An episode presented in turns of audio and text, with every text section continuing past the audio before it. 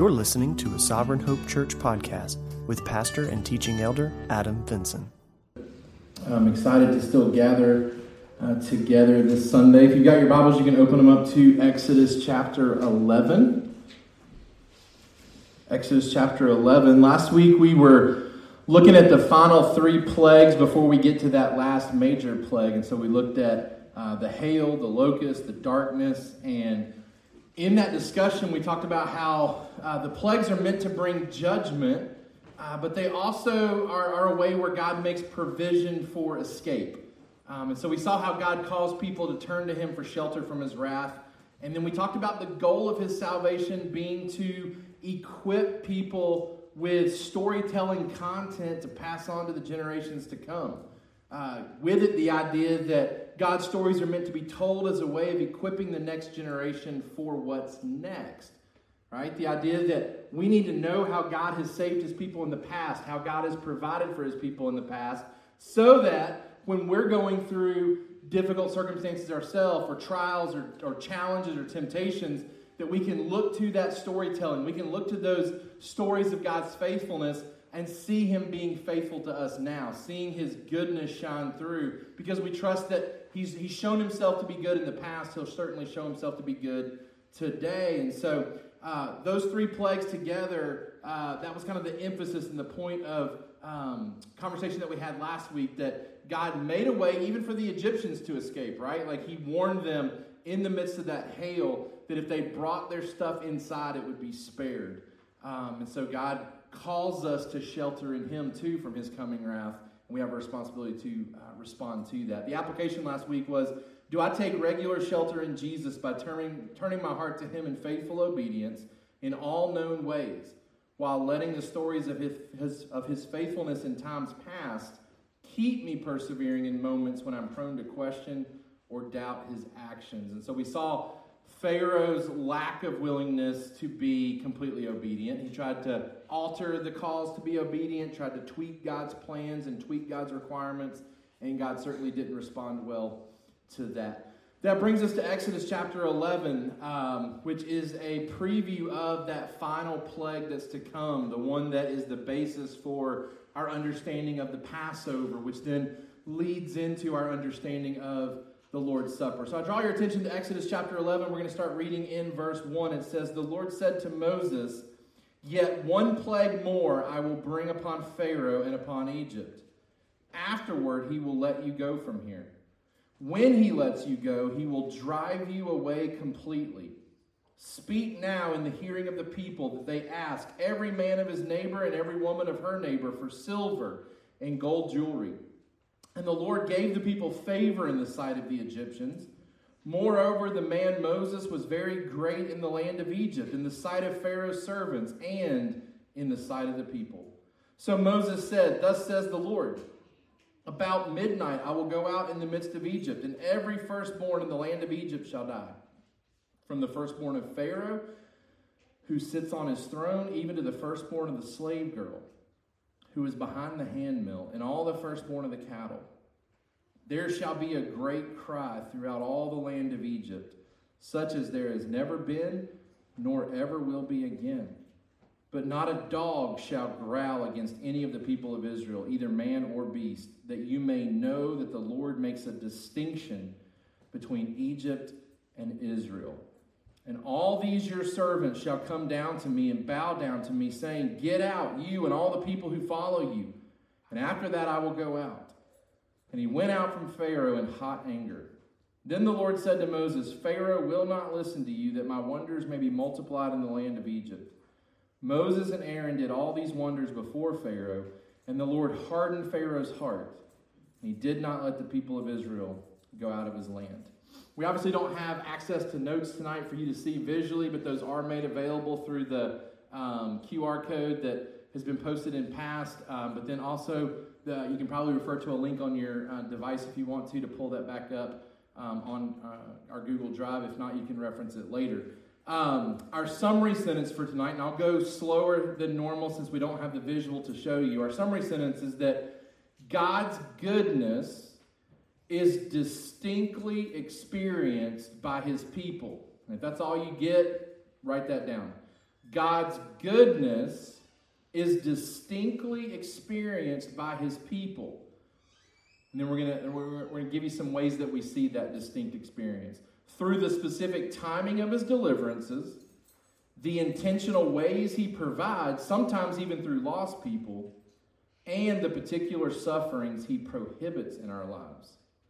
God's goodness is distinctly experienced by his people through the specific timing of his deliverances, the intentional ways he provides, and sometimes that's through lost people, and the particular sufferings he prohibits in our lives. There's ways that he delivers us, and then there's things that he never has to deliver us from because he never lets them enter into our life. For our kids, our summary sentence for our kids tonight God's people always receive God's special goodness. God's people always receive God's special goodness. Now let's think back to what we've learned already in our series on the plagues, specifically about God, right? Because we were told that the plagues were going to be worked in such a way where the Egyptians and the Israelites and even surrounding nations would come to know him as Yahweh, would come to know him as God. Uh, things that we've learned about him through the onset of the plagues that he is the almighty, sovereign ruler of all creation who remains connected by listening to his people. He's the almighty, sovereign ruler of all creation who remains connected by listening to his people. Don't forget what we saw in Exodus chapter 2, verse 23 right? We, we've certainly seen as God has done battle with the Egyptian gods, which really hasn't been a battle at all, right? Because those gods aren't in existence, and at best, they have tried to manifest themselves through maybe demonic forces and whatnot. But whatever it's looked like, God has won every one of those battles. He's certainly the almighty, sovereign creator of the universe who rules everything.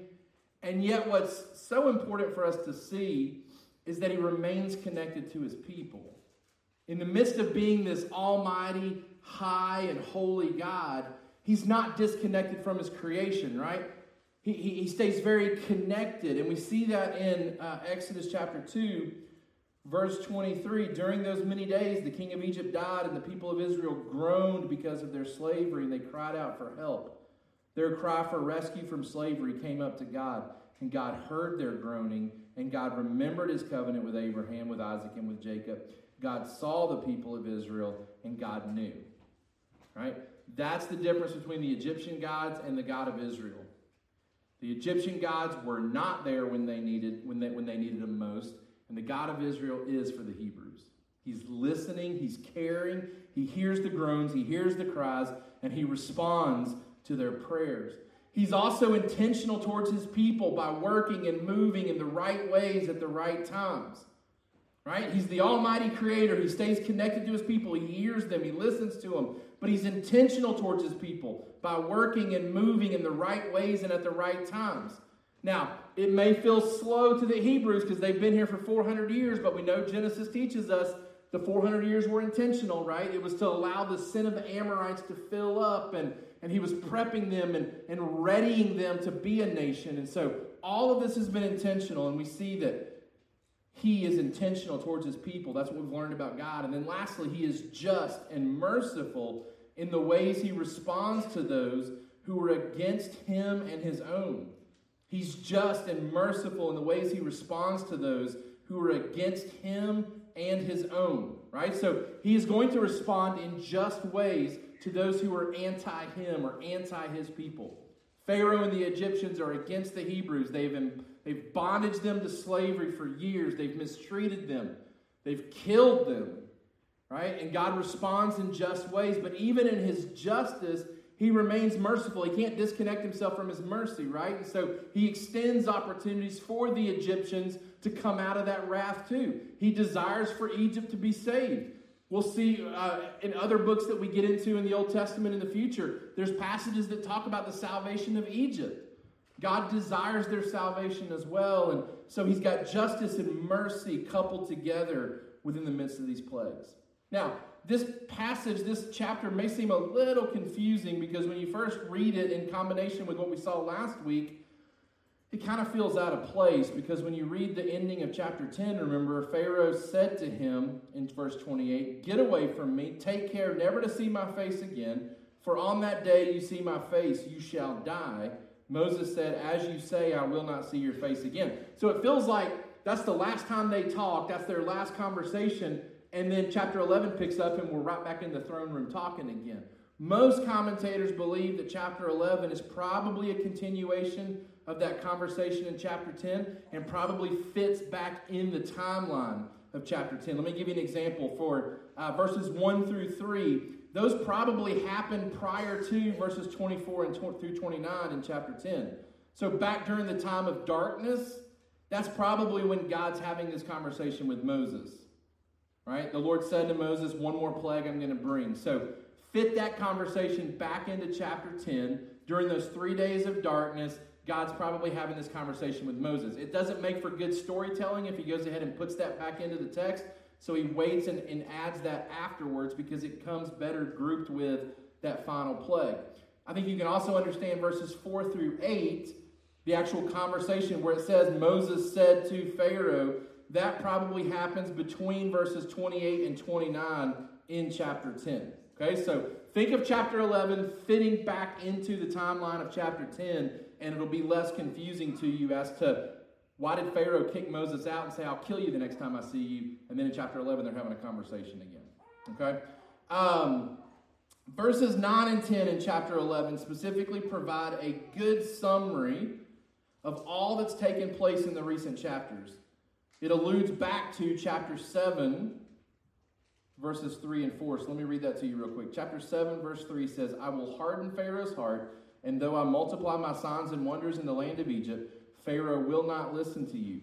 Then I will lay my hand on Egypt and bring my host, my people, the children of Israel, out of the land of Egypt by great acts of judgment. Right? So that was the prequel to the plagues. And then we see here in chapter 11, verse 9 Then the Lord said to Moses, Pharaoh will not listen to you, that my wonders may be multiplied in the land of Egypt. Moses and Aaron did all these wonders before Pharaoh, and the Lord hardened Pharaoh's heart he did not let the people of Israel go out of his land. I mean, that's a great summary for what we've seen through these first nine plagues. It's Pharaoh not listening, it's God hardening his heart, it's all on purpose, it's all intentional so that God can show his great wonders to everyone, right? Uh, Moses and Aaron have been a model for what it looks like to have wholehearted obedience throughout this process. The rejection by Pharaoh is meant to lead to God's glory being put on full display for all to see through his miraculous wonders. And Pharaoh's rejection remains a part of God's plan. And it was never allowed to operate outside of it. Let me say that again. Pharaoh's rejection remained a part of God's plan the entire time. His rejection was never allowed to operate outside of God's plan. It's so important for us to see that as we talk about God and Pharaoh battling, there's nothing that's ever in question here. It's always part of God's plan. He's always ruling and reigning. There's never anything that's really in question. This final plague, and most of you know uh, where we're going with this the death of the firstborn. This final plague attacks Osiris, who was the god of the dead, and then also Anubis, who was his assistant. The assistant's job was to take the embalmed or the dead in Egypt and lead them to the afterlife. So you've got Osiris, who's supposed to be the god of the dead. He oversees the dead world. You've got his assistant who leads those who have died into the promised afterlife. God attacks that, that, that concept. God attacks that notion by showing that he's over death through this plague. All right, let's jump right into the text. I'm going to give you three points as I normally do tonight uh, to go along with it. The first one being we find hope in God's sovereign goodness. We find hope in God's sovereign goodness. Hope in God's sovereign goodness. Number one, the Lord sovereignly determines when the suffering of his people will end.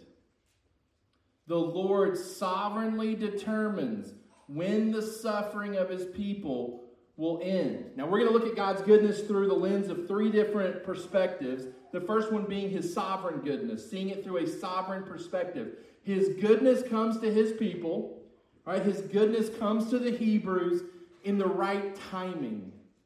The right timing. He determines when the suffering of the people will end. Go back to look at verse 1. It says, The Lord said to Moses, Yet one plague more I will bring upon Pharaoh and upon Egypt. Afterward, he will let you go from here. And when he lets you go, he will drive you away completely. And don't miss this. We've already, we've already referred to it in uh, verse or chapter 10, I guess it was, where, where God said, I could, have, I could have extinguished you a long time ago. I, I could have brought the freedom of my people a long time ago had I chosen to, right? Like, God could have skipped the, the frogs and he could have skipped the boils and he could have skipped the bloody Nile River. He could have skipped all those plagues and jumped right to this last one, probably, and secured the freedom of his people. Now, if you're Hebrew, you would look at that and say, let's do that one. Like, if this is choose my own adventure, I choose that adventure where we go straight to the last plague. Because a lot of commentators believe the plagues probably lasted over the course of a full year. Right, we read this, and, and probably from our children perspective, when we were taught these plagues, we think of them happening like one after another. And some of them may have done that. But when you get into even like the concept of like the, the different crops that had come up and had not come up, when we talked about the hail and the locust, um, a lot of commentators believe that's showing us some, some time gap as far as when these plagues were happening. So it may have been over the course of a year. I mean, think about the things that, because and, and if you think about that, that does give you a little uh, insight as to how the Egyptians, particularly Pharaoh, could um, change their minds so quickly about listening to God. I mean, think about what happens in the course of one calendar year for us. We go through highs and lows and things that happen at the beginning of the year. By the time December rolls around, it feels like that was forever ago, right? And some of us experience like uh, these uh, phases of revival in our life, where maybe there is this prompting and conviction that sets in, and we, we start to move in one direction, and then by the end of the year, we've kind of tailored off and tapered back on some of that. If these plagues were happening over the course of a year, maybe that helps to explain why um, they keep reverting back to their old prideful ways, particularly Pharaoh. Right? But the, the point here is that God says to Moses, This plague will do it. This plague will end it. Remember, every other time he's told Moses, This plague won't do it. Right? This plague won't produce freedom. Pharaoh's not going to listen to you. His heart's going to be hardened. He's not going to let the people go. Now we see a change. And think about from Moses' perspective, he had no idea how many plagues were going were to have to come. Right? Like we take for, for granted the fact that we know there's 10 of them. So as I've been preaching through these sermons, you know, hey, we're coming to the end of the plagues here pretty quickly. We have no reason to believe that Moses knew.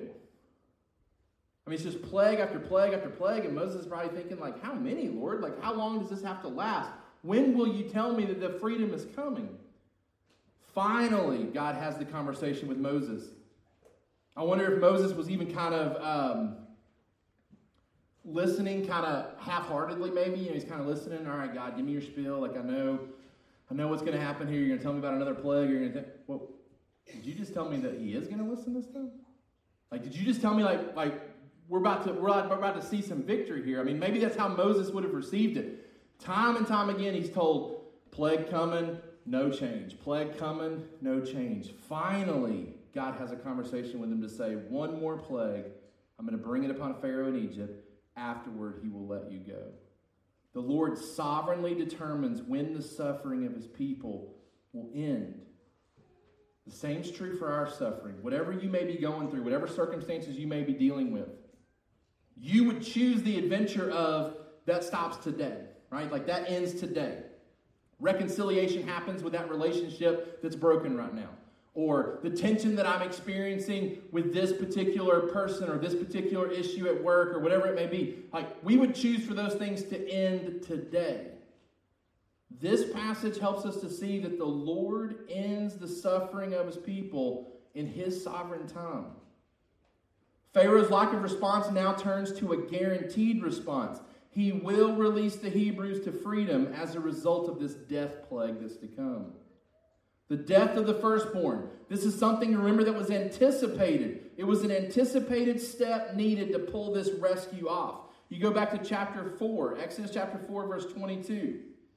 This isn't God sitting around thinking, like, all right, like, how am I going to do this? Like, I thought the frogs were going to work. I thought the, the gnats were going to work. I thought the flies would surely work. Surely three days in darkness would work. It's not him sitting around trying to get creative as to what will it take to get victory. You go all the way back to verse 22 in chapter 4, it says, Then you shall say to Pharaoh, Thus says the Lord, Israel is my firstborn son, and I will say to you, Let my son go that he may serve me. If you refuse to let him go, behold, I will kill your firstborn son. This was communicated at some point. We don't have it in the actual storyline text, but at some point in the, in the initial conversations that Pharaoh's having, or Moses is having with Pharaoh, he would have told him up front, like, this ends with your firstborn dying if you don't let him go. There's going to be things before that. The Nile's going to turn to, uh, the, to blood, the frogs are going to, all those things are going to happen. But this ends with your firstborn dying if you don't let your heart soften to what God's calling you to. It was an anticipated step needed to pull this victory off. God is implementing what he always knew it would take. Again, that shows his sovereign timing, his sovereign goodness. And don't miss this, it applies to your life too. There are things that God could do right now to alleviate your bad circumstances. He could change it right now. I mean, there's particular people in our church that we're praying for their health right now. We believe that God has the power to give them healing in this moment right now if He wanted to. And barring a miracle, if He does not, there's a reason for it. There's a good reason for it. There's a sovereign reason for it. And His sovereign goodness leads us to believe that that suffering will end in the right time, according to His plan. God's plan to show God plans to show Pharaoh who really controls life and death. Remember, Pharaoh told Moses in chapter 10, the end of last week's sermon, he says, The next time I see you, if you see my face again, you will die. We didn't hit on this last week, but there's, there's maybe an allusion to Pharaoh's concept of, of him believing that he's a deity. Because think about it, God's going to tell Moses this later when they're on the mountain, and Moses says, I want to see you. What does God say? Nobody can see my face. If you see my face, you'll die. It's almost as though Pharaoh is, is embracing a deity mindset when he says, You can't see my face again, or I will kill you. Right? God's attacking this, this deity type mindset of Pharaoh and says, I'm the one who controls life and death. It's very particular what's coming in this plague here that the firstborn's going to die. It's not just that a lot of people are going to die.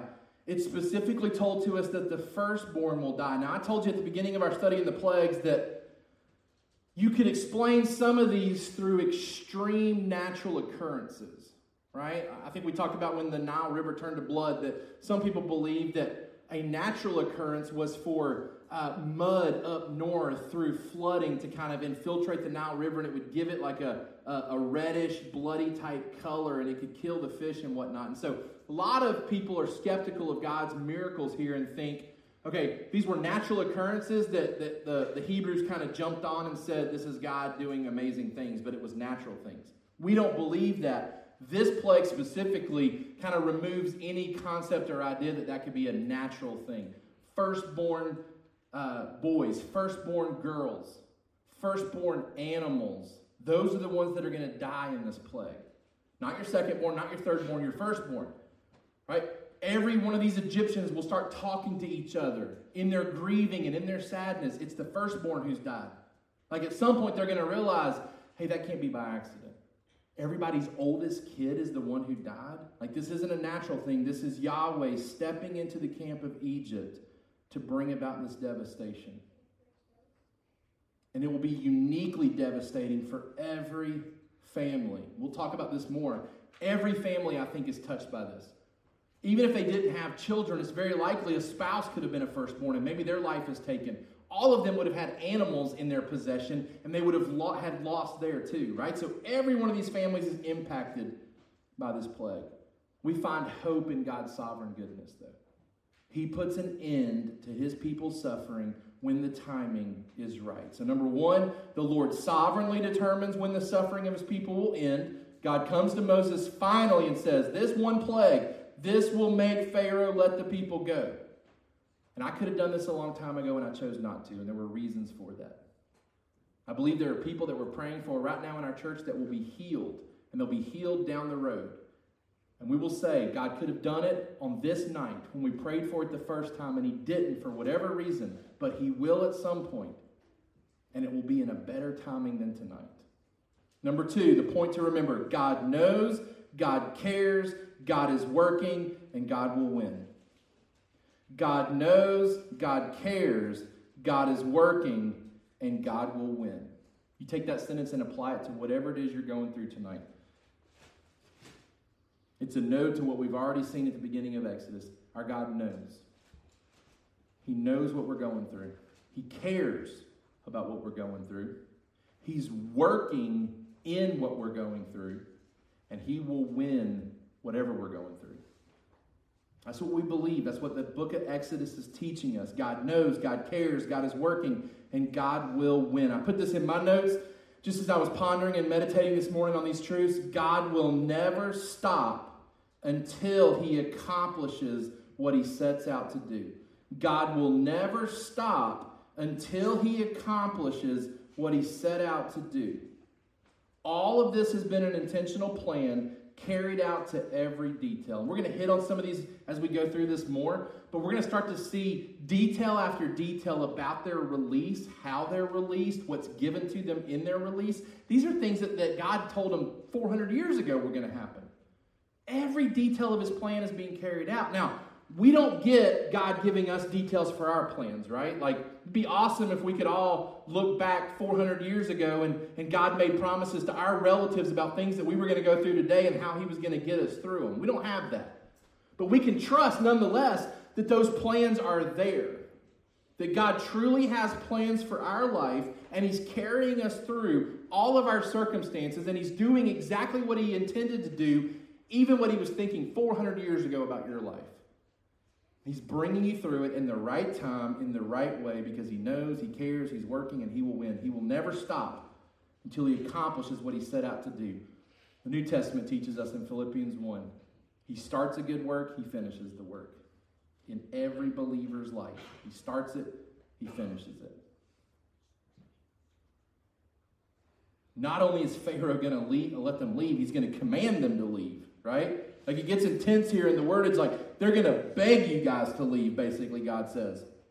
The desire by Pharaoh to command them to leave, that part's promised too from chapter 6, verse 1.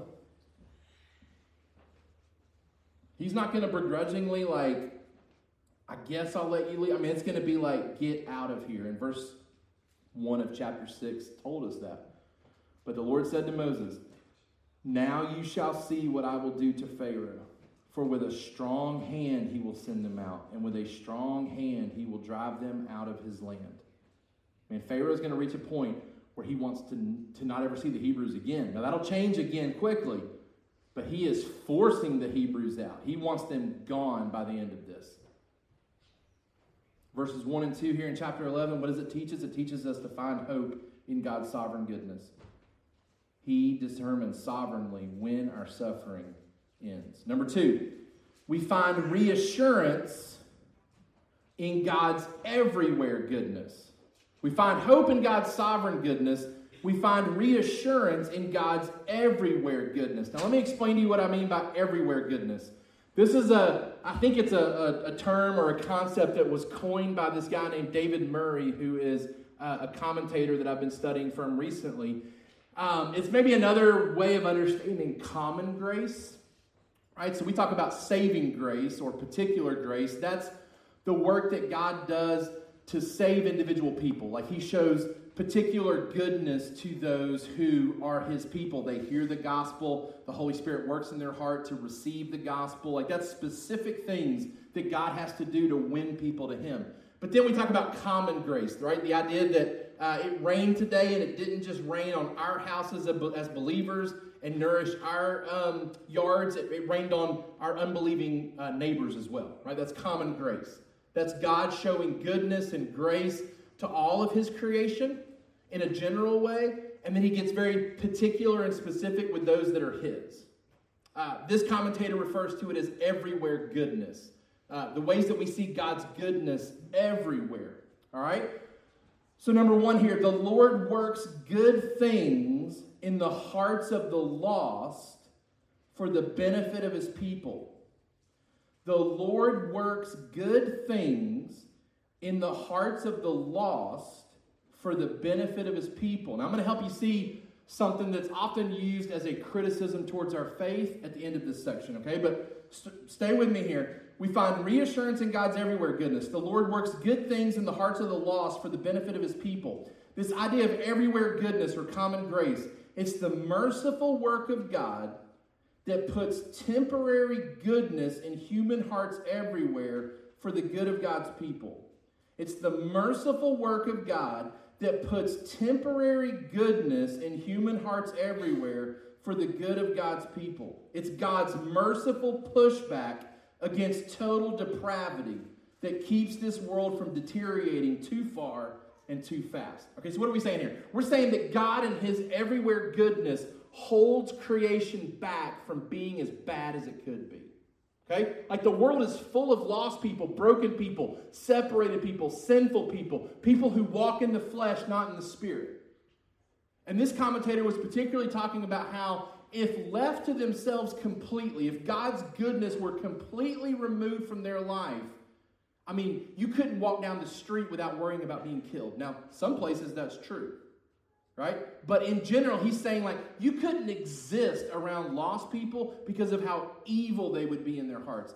God re- restrains some of that with his common grace goodness, right? Um, so it's God mercifully putting goodness in the human hearts to, uh, to, to do good for his people. Now, when we say goodness in their hearts, we're not saying that in any way they become uh, salvation worthy, okay? But the example that's being used here are the Egyptians are going to be uh, generous to the people that they have been slaving over. Right? These people who have hated the Hebrews, who have mistreated them, abused them, used them for centuries, all of a sudden, they're going to give them all of their stuff. Like, that doesn't make any sense. That doesn't make any sense.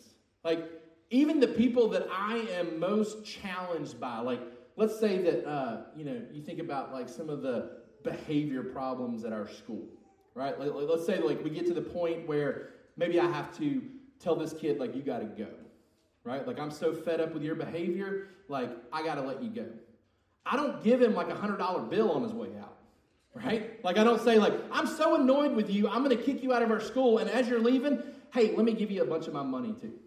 Right? Like it's like, hey, get out of here. And the last thing on my mind is to give you anything because of the frustrations you've caused me. They're saying, Hebrews, get out of here. And while you're going, take all my jewelry too. Right? Like this is God working and moving in unique, special ways where people who shouldn't be good are being good to his people. That's what this commentator refers to as everywhere goodness. It's God's common grace that he pushes back against how the Egyptians could treat them here.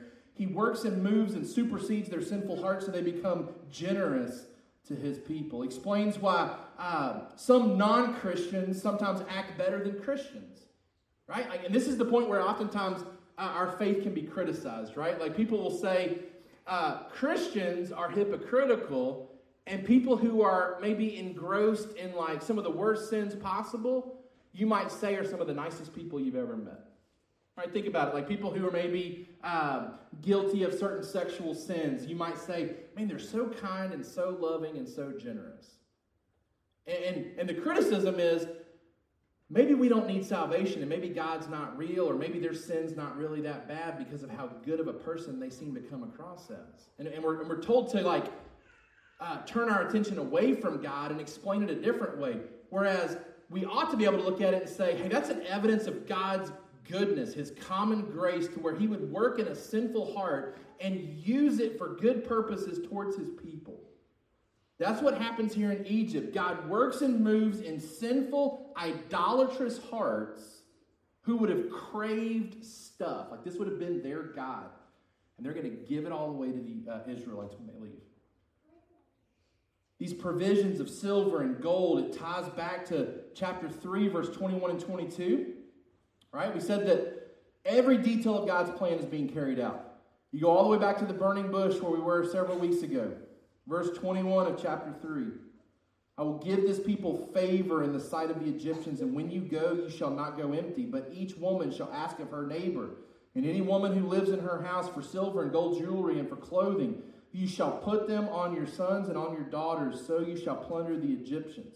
So God had made this promise maybe a year ago to Moses. Hey, one of the signs that you'll see of how I've worked to deliver you is you're going to go out and plunder the Egyptians.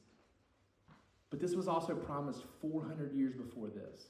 You back all the way up to Genesis chapter 15. Remember Abraham in his old age? He's kind of like, God, um, what, are you going to do for my people? God says, like, hey, your people are going to end up in bondage and slavery for 400 years. So your great great grandchildren, man, it's going to be tough on them. So Abraham, Abraham's kind of like, man, I thought you made promises to me. I thought you made a covenant to me. God's like, I did make a covenant to you. I'm going to rescue them after 400 years. And when I do, they're going to take all of the Egyptian stuff with them. It's a promise made over 400 years ago at this point, and God keeps that promise. They plunder the Egyptians, and God works in these idolatrous, selfish hearts to become generous. He's going to create favor where there wouldn't have been otherwise. Maybe it's God saying, hey, you guys have worked for free for a long time for these people. It's time for them to pay up.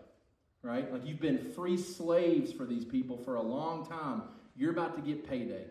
Right? I mean, they walk out with treasures galore in response to the people ushering them out.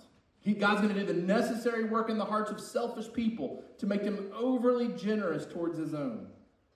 The freedom that they're going to get, the silver, the gold, the jewelry, even the favor and respect that's talked about here.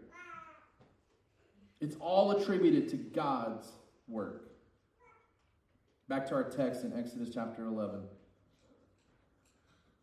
Speak now in the hearing of the people. They may ask every man of his neighbor, every woman of her neighbor, for silver and gold jewelry. And the Lord gave the people favor in the sight of the Egyptians. Moreover, the man Moses was very great in the land of Egypt, in the sight of Pharaoh's servants and in the sight of the people. What are we saying here? We're saying that God works goodness everywhere. Sometimes He even provides for us through lost people and the work that He does in their heart to give us favor with them. That doesn't minimize Him, it maximizes Him. That He would oversee a, a sinful human heart and work in the midst of it. We've seen that He's hardened Pharaoh's heart. Now we see Him softening Egyptian hearts to where they give out of their, out of their abundance and generosity to the Hebrews. He's going to pave the way. He's going to fight the battle. He's going to ensure his children are cared for. Now, what's really cool is when you pass when you fast forward to Deuteronomy 15, it's as though God gives them the standard for how they're to treat their own servants later by how he treats them here. Deuteronomy chapter 15, verse 13. If your brother, a Hebrew man or a Hebrew woman, is sold to you, he shall serve you six years, and in the seventh year you shall set him free from you. And when you let him go, free from you, you shall not let him go empty handed. You shall furnish him liberally out of your flock, out of your threshing floor, out of your winepress. As the Lord your God has blessed you, you shall give to him. You shall remember that you were a slave in the land of Egypt, and the Lord your God redeemed you. Therefore, I command you this day. Right? The idea being that when a guy comes to work for you and he's he's bound himself to you because he's indebted to you, when he gets that paid off, you be generous to him when you release him. Just like the Egyptians were generous to you when they released you. What's the point to remember here? Number two, point to remember the goodness seen in non believers should point us to God rather than away from Him. The goodness seen in non believers should point us to God rather than away from Him. We need not doubt the need for salvation when we see the goodness in others. The goodness should only reinforce our belief in Him. God's everywhere goodness is meant to serve His people. God works good in lost people for the good of His people. Man, it's so cool to see that, that God's goodness is sovereign in that He releases us from our suffering at the right time. And that also He's willing to show goodness to us through some of the un- most unlikely sources, maybe. That He's so good to us that He cares for us in all the right ways, in everywhere that we go, He provides for us.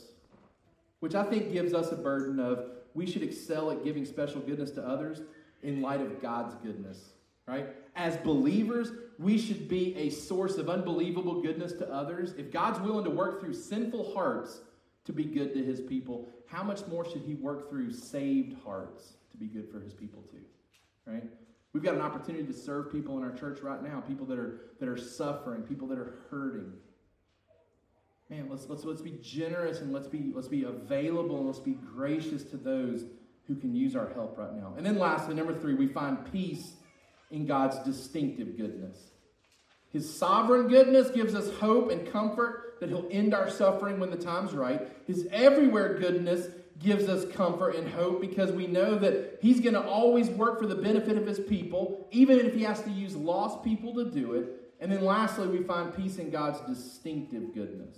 Number one, the Lord treats His people distinctly different from the rest of the world. We're treated distinctly different from the rest of the world. That's the point that he makes here as he starts to wrap up this chapter. Moses said, Thus says the Lord, about midnight I will go out in the midst of Egypt, and every firstborn in the land of Egypt shall die, from the firstborn of Pharaoh who sits on his throne, even to the firstborn of the slave girl. Verse 6 There'll be a cry throughout all the land of Egypt, such as there's never been nor ever will be again, but not a dog shall growl against any of the people of Israel, either man or beast, that you may know that the Lord makes a distinction between Egypt and Israel a distinction. God's distinct goodness. He treats his people distinctly different from the rest of the world. God intends to further show how distinctly different his treatment is towards those who call who he calls his own, right? We've seen them protected in Goshen. They haven't endured these last few plagues. Here we're being told, man, God's going to really show a distinct difference in how he treats people. We have a responsibility to be distinctly different in our response to the one who is so distinct in his in his treatment of us. Right? So, if God's going to treat us so distinctly different, how much better should we treat him than maybe others around us too? Right? Like we have a responsibility to give him a distinct treatment back in the ways that we passionately serve him because he's so distinctly good to us. We won't take the time to read it, but Deuteronomy chapter 7, verses 6 to 11 is a great passage to see that. That God chose Israel not because they were special, not because there were so many of them. He chose them because he loved them and they had a responsibility to love him back. His covenant keeping, distinguishing love sets us apart from all the rest. Notice how he says the wailing of Egypt is coming, the cries of Egypt are coming. Egypt will cry in response to the crying that they caused for the Hebrews by taking their babies. If you go back and read chapter 3, verse 7, where the Israelites are crying out to God, it's the same word used for how Egypt's going to cry now. And they had, they had beaten the Hebrews into submission. They had killed their children. And the, uh, the Israelites were crying out to God. God says, I'm going to pay them back now. They are going to cry out as well. They're going to cry out to the night as I take their firstborn. While Egypt will endure a pain that cannot find comfort, not even a dog will growl against Israel without God's consent. It's really cool to see that God's protection through the night will come for his people. Now, this impact of this plague is going to be such that no human comfort will be found. Think about it. When you go through a challenging, difficult time, you can lean on other people who can encourage you and love on you and support you through it. Think about this. Every Egyptian family is impacted by this plague. So as you're crying, as you're suffering, as you're torn up and sad about your loss, you turn to your best friend who's going through the exact same thing who turns to her best friend going through the exact same thing. Like there is no comfort to be found in Egypt because everybody's grieving. It's the greatest suffering they would ever experience. No comfort to be had. Everyone's mourning, everyone's grieving, no friend to lean on. Pharaoh's house specifically is going to be dealt a mighty blow with the heir of Egypt dying. Some commentators pointed out that the, the assistant that I told you about earlier, the god um, Anubis, he was depicted as a dog. So, like, as they constructed like images to worship of him, he was a dog. And so, a lot of commentators believe that God is kind of doing a play off that picture here by saying, not even a dog is going to be able to growl tonight, right? Not even the God of the, the afterlife for the Egyptians will be able to do anything to my people. They'll be rendered powerless in this moment. I think it's worth noting, too, that death will occur in Goshen. It's just not going to be the firstborn of God's people. It'll be a perfect lamb. They're going to kill it. They're going to take that blood. They're going to wipe it on their doorpost, and they're going to be spared because they deserve death too, right? It's not that they've achieved perfection and they've escaped God's wrath on their own efforts. No. The death angel ought to come and take their firstborn as well, but because that lamb will be uh, killed and the blood spread, God's wrath will be passed over. The Lord treats his people distinctly different from the rest of the world. Here's the point to remember as we get ready to close. Whatever our lot may be, it is intentionally better with God than what it would be without Him. Whatever our lot may be, it is intentionally better with God than what it would be without Him. Listen to this. We must never mistakenly think that our lives would somehow be the same or even better if we weren't following Him. That's another criticism that'll come to us as we go through trials, as we process through cancer diagnoses. People will say, like, why are you following him? It doesn't seem to be paying off. Right? Like, like your life seems to be uh, subjected to anything that a lost person's life would be subjected to. What I want you to hear from me tonight is that your life is intentionally better with God, whatever it is you're going through. He treats you distinctly different than the rest of the world. That's what's told to us here. There is a distinction between Egypt and Israel. So, whatever our circumstances, whatever our lot is, we can trust that it's better with Him. It's intentionally better with Him. Right? Like, we would certainly not want to face uh, kidney issues or, or cancer without Him. Man, our, our lot, whatever it may be, it may not be what we would choose, but whatever it is, it is intentionally better because of Him. He has plans for our life, and His sovereign goodness is present there, even if we don't see it right away. Whatever we encounter, we can know is only allowed for good purposes. Think about what life would be like without Him. We'd have no assurance of any purpose of it. Like, I don't know how lost people live when they go through trials and difficulties. To have no assurance that anything good's going to come from this, like all there is is despair in that. The hope is that the believer knows God uses everything in his life for good. It's his distinctive goodness that, that, that really shines through here. We're different than Egyptians, we're different than the lost. As his people, we can trust he's being intentional with us, he's being distinct with us in how he treats us that you may know that the Lord makes a distinction between Egypt and Israel, between lost people and his people. We can rest in that truth tonight. The application for us is let the story of Exodus speak to your specific circumstances by looking for the ways God is working good rather than focusing on the ways you feel he is not.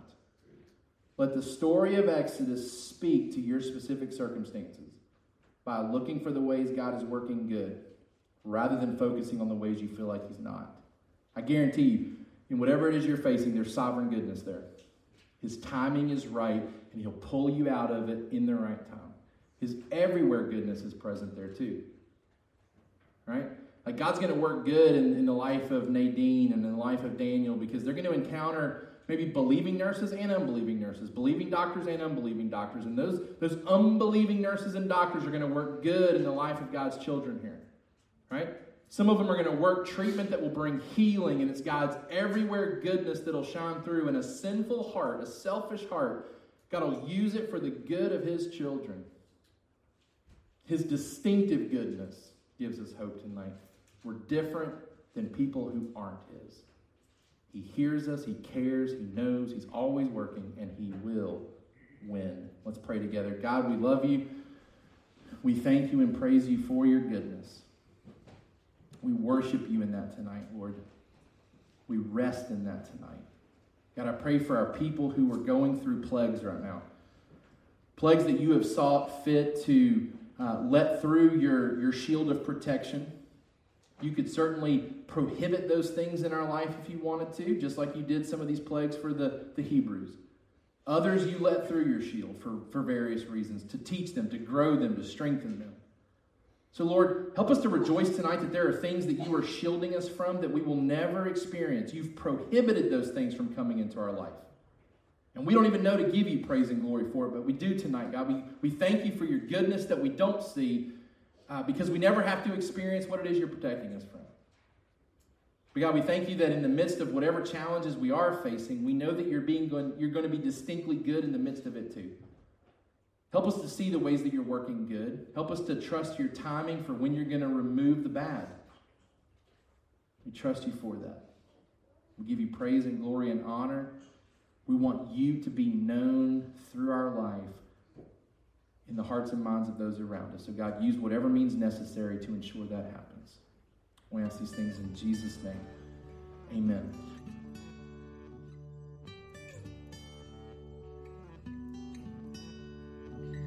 Thank you for listening to the Sovereign Hope Church podcast. We trust that you've been encouraged by the word. For more information about our church, please visit our website at www.sovhope.org. Again, that's www.sovhope.org.